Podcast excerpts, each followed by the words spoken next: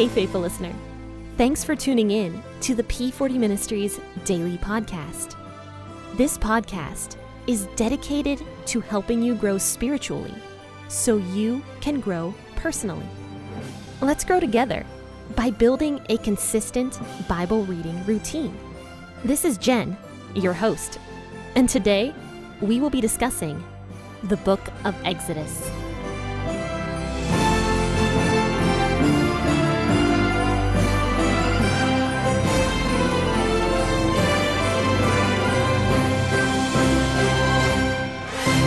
Hello and good morning, friends and faithful listeners. Thanks for tuning in to the P40 Ministries podcast with your host, Jen.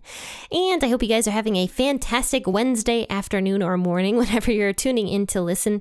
And, you know, let's go ahead and discuss Exodus chapter 34 today, verses 10 through 27.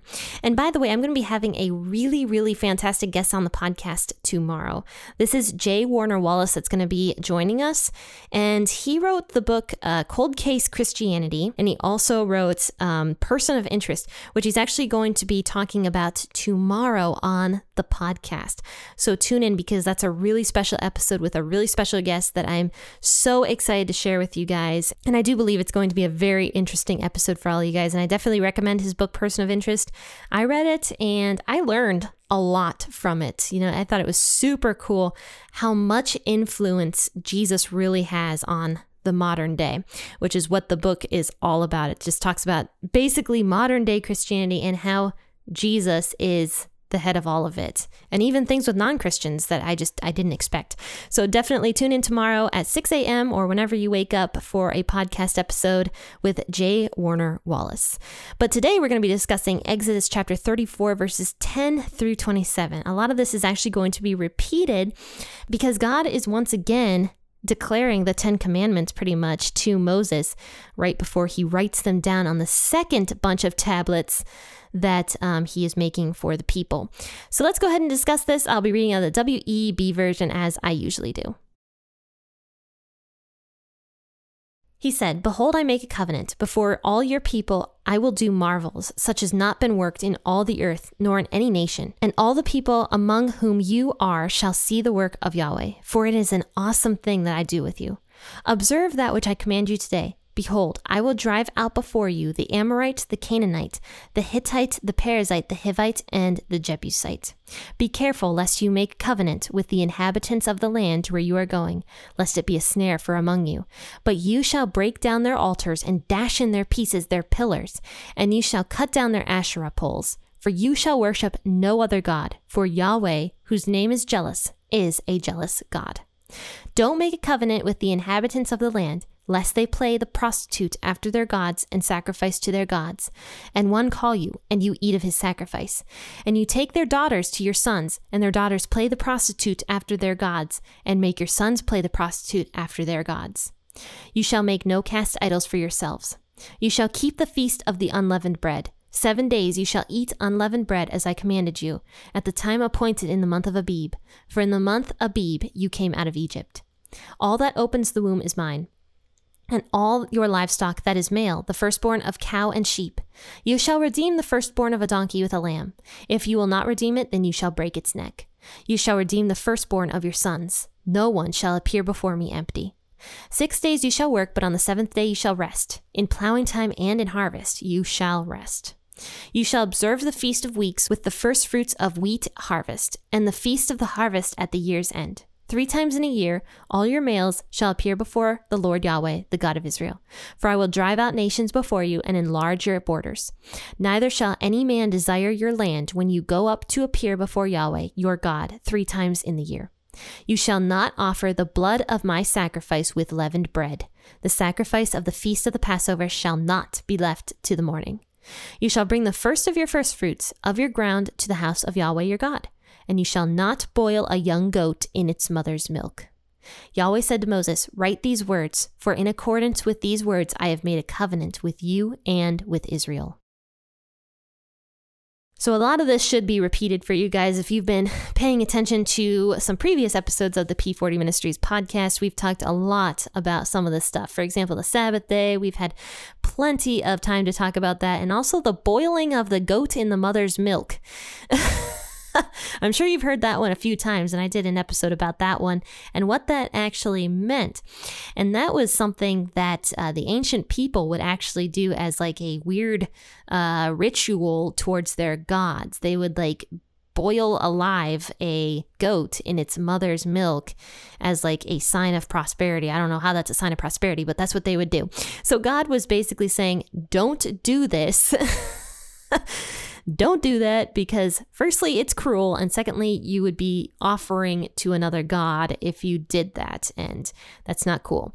So in verse 10, he's talking about redoing this covenant.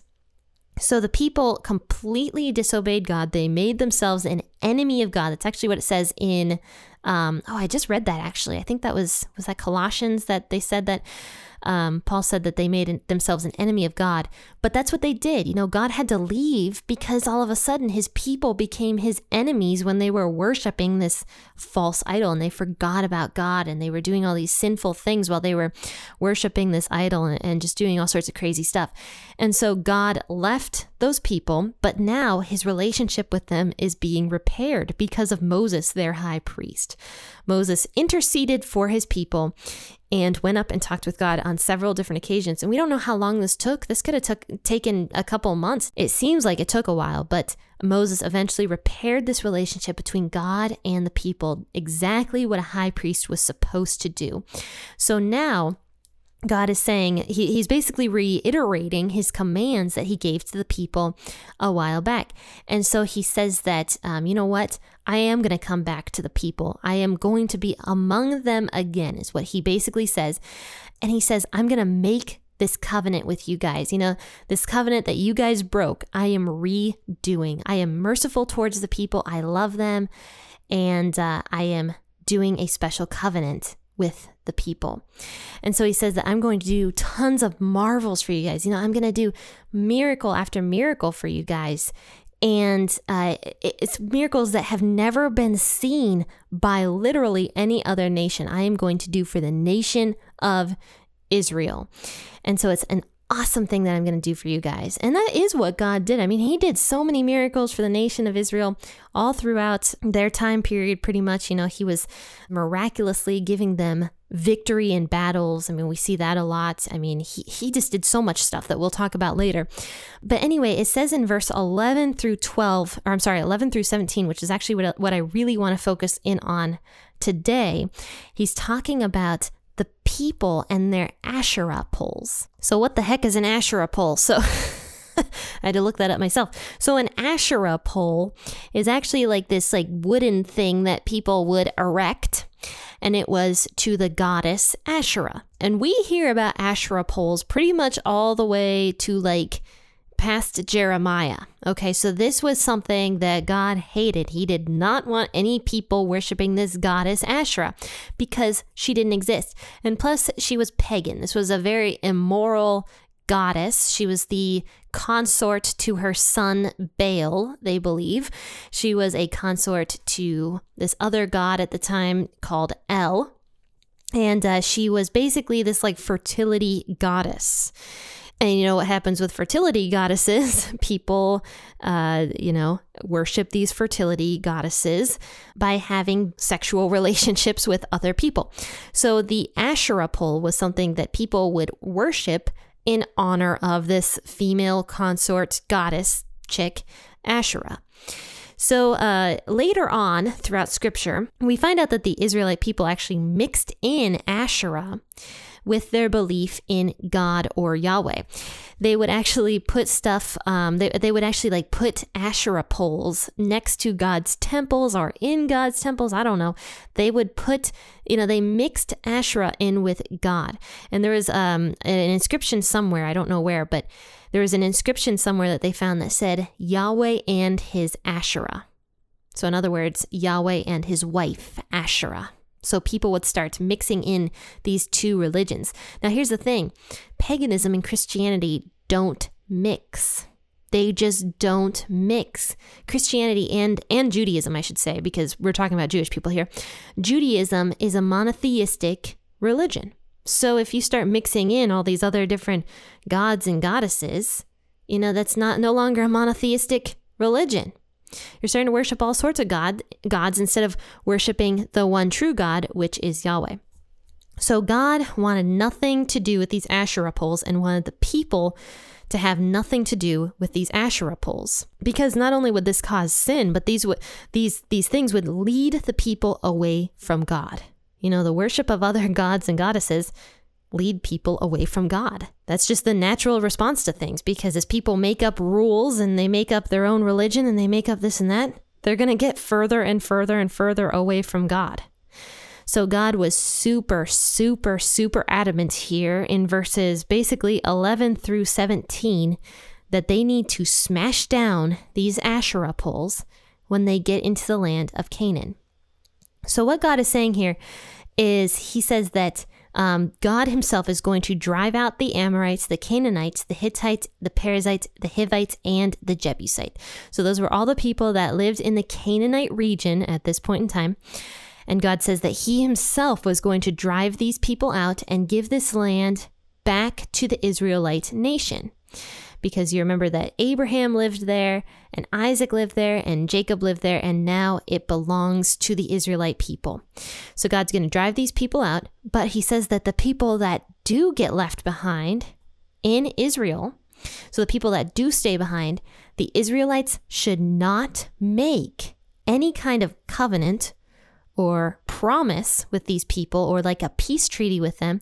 They should not make anything like this with these people because these people worship these other gods.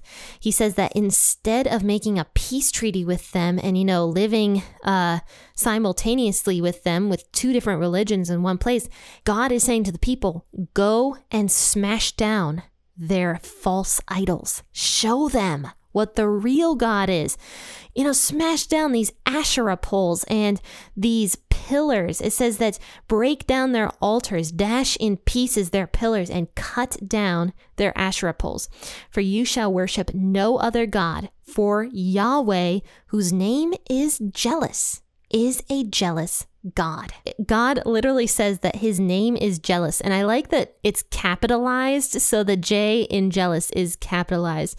So that is God's name. That is what God calls himself. He calls himself jealous. He is a jealous God. You know, he wants us. I mean, that's pretty cool, actually, if you think about that. He is jealous for you. He wants you to come to Him. He doesn't want you worshiping anything else. He wants you to worship Him. He loves you. He wants you. I think that is just so cool that his name is jealous. You know, how powerful is that if you really think about that? But I mean, I could go off on jealousy for a while. You know, we talk about jealousy almost as being a bad thing sometimes, but but a lot of the time, jealousy is a really good thing because here's the thing. I don't want any other girl coming after my man, you know? If this girl is putting her hands all over my husband, I'd go up to her and I'd be like, "Look, get your hands off my husband." I would hope my husband would say it first, but if he didn't for some reason, I would go up and I would say it to her. And but anyway, that kind of jealousy is a good thing because guess what? That's my husband. You ain't touching him. And God is saying the same thing about us. He's saying, look, you're mine. I don't want anything else taking your attention away from me. And God often considers himself to be the husband and and puts himself in that kind of like husband-wife relationship with us in in a way. You know, it, it's a picture. It's a picture of what God is doing with us. You know, he's similar. He's he's similar to a husband, a person that is, you know, jealous for his wife. He doesn't want his wife going off and marrying any other man. He wants his wife here with him, you know, and and that's just a natural response that we have with our spouses, you know. We don't want any other man or woman or or anybody going up and, and touching our spouse. We don't want that. So that's a natural response God puts in us, and it's a picture of how God feels about us, you know, you and me, the church. So he says in verse 15, he says, Don't make a covenant with the inhabitants of the land, lest they play the prostitute after their gods. So he says, I don't want them playing the prostitute after their gods, and I don't want you playing the prostitute after their gods. I am the only person you should be worshiping. And he uses this word prostitute. Because think about how tough that would be if your wife or your husband turned to prostitution. And there's actually a book in the Bible called Hosea where God has this poor prophet named Hosea go and marry a prostitute. And of course, she um, she stays faithful to him for a little bit, but then she goes off and does her own thing and starts sleeping around with other men and Hosea has to go back and get her back. He has to redeem her, but it's a picture of how God feels about us. You know, when we take our attentions away from Him to worship other things, whatever it might be, whether it's Asherah or uh, something in your life, your work, your husband, your wife, your uh, family, I don't know, whatever it might be, when you take your focus off of God and start worshiping something else in your life, God considers it playing a prostitute. You know, we'd be devastated if our husbands or wives cheated on us, or, you know, our husbands and wives played the prostitute in a sense. We'd be devastated. And that's how God feels about us. So he's saying here, I don't want you guys playing the prostitute after their gods. And I don't want them doing it either. You know, everything God does, he's he's pulling people towards him constantly. He's always pulling people towards him. Even the Egyptians, you know, we, we talked about that, how God was saying, you know, I'm sending these plagues for the Egyptians so that they will know that I am God. You know, stop worshiping these cows and these sheep and these frogs and everything else they're worshiping. Start worshiping the true God, Yahweh. That's what God is saying to the Egyptian people. So he's always pulling people towards him. You know, we, we often think that the Old Testament is reserved only for um, for the Israelites. And yes, I mean, the Israelites were supposed to have the law. They were God's chosen people to show the rest of the world what it was like to live under God's law. That was the purpose of the Israelite nation was to be a blessing to every other nation on earth. And there was actually a verse I read. I, actually, let me see if I can find that verse so I don't screw it up. Hang on a second here. I was just reading it. Okay, so it starts in Colossians 1 verse 15 and it talks about uh, how jesus was around from the, the creation of the world and he existed before anything else. He holds all creation together. It also talks about how he's the head of the church and basically what his purpose was for coming to earth. And so then it says here in verse um, 22, it says, Yet now he has reconciled you to himself through the death of Christ in his physical body. As a result, he has brought you into his own presence. You are holy and blameless as you stand before him without a single fault. And then it says, if you go down a little bit further, it says that um, God has given me the responsibility of serving his church, and this is Paul talking. By proclaiming his entire message to you, this message was kept secret for centuries and generations past, but now it has been revealed to God's people. For God wanted them to know that the riches and the glory of Christ are for you, Gentiles, too. And this is the secret Christ lives in you. This gives you assurance of sharing in his glory. So that's uh, Paul talking there in verse, uh, or I'm sorry, in, in Colossians 1 about, you know, Christ's purpose for coming to earth and how the truth has now been revealed and it is for you and me nowadays. But back then, these people didn't know that. But it was for the Gentiles too. That is specifically what Paul says. He says, you know, the, the salvation was also meant for the Gentiles. And we can see this all throughout scripture about how God is talking about how he's jealous, not just for the Israelites, but for you and for me. You know, Gentiles. Well, I don't know if you're a Gentile, but I am. you know, Gentiles like me, God has included me in this gift of salvation. And that was from the very beginning of time, God had always um, included, he, He's always meant to include the Gentiles. And it says that even in the Old Testament, he talks about that how if anybody wants to start following the law who is not a Jewish person, let them, you know, bring them into your community as a Jewish person, pretty much. That's what God talks about. So that was the point. And, you know, I think a lot of people miss that. And uh, even here, how he's talking about, you know, having no covenant with these people because they're playing the prostitute to their gods. You know, show them. That's what God's saying. Show them the true God by smashing down their altars and their Asherah poles and whatever else they're worshiping. Because guess what? When you smash that stuff down, their gods aren't coming to help them. Their gods are not coming to help them. And even if they attack you for it, it says God says specifically here, I'm going to be there with you and I'm going to drive them out.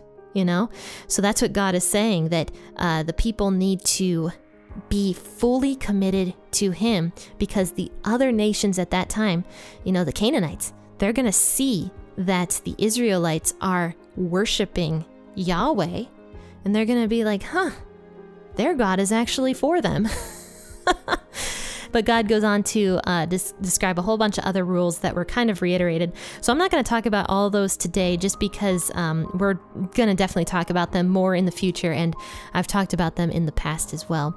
But in verse 27, it says that God says to Moses, Write down all these words, for in, in accordance to these words, I have made a covenant with you and with Israel. So their relationship, God and Israel's relationship, is fully restored after only two chapters in the Bible. You know, Exodus 32, they did that great sin. Exodus 33, God left the people. You know, God's presence left the people. And in Exodus 34, he's already back with the people. That is just the lovingness of God. And I hope you guys enjoyed this episode today and you learned something from it. But one thing I want to challenge you guys with today is what are you worshiping? Are you worshiping God or is there a different idol in your life? Because God places huge importance on us and what we are worshiping. We can't be worshiping other gods. We have to worship Yahweh. We have to worship the real God. And I do believe that, um, you know, we, we, that's something we need to think about going on, especially into the, well, not especially, but going into the Christmas season. You know, what are we worshiping? You know, are we worshiping our families? Are we worshiping our jobs? You know, that's one that's one, I, I believe that's one of my top idols is my job. I love my job so much. I've talked about that in the past. Like, I don't know what I would do if God took this job away from me. But that's the thing, I need to constantly remember that, you know, God is supreme over my job. And if He takes it away, you know, that's His prerogative. And He's got something better planned for me or possibly for someone else through me. I don't know.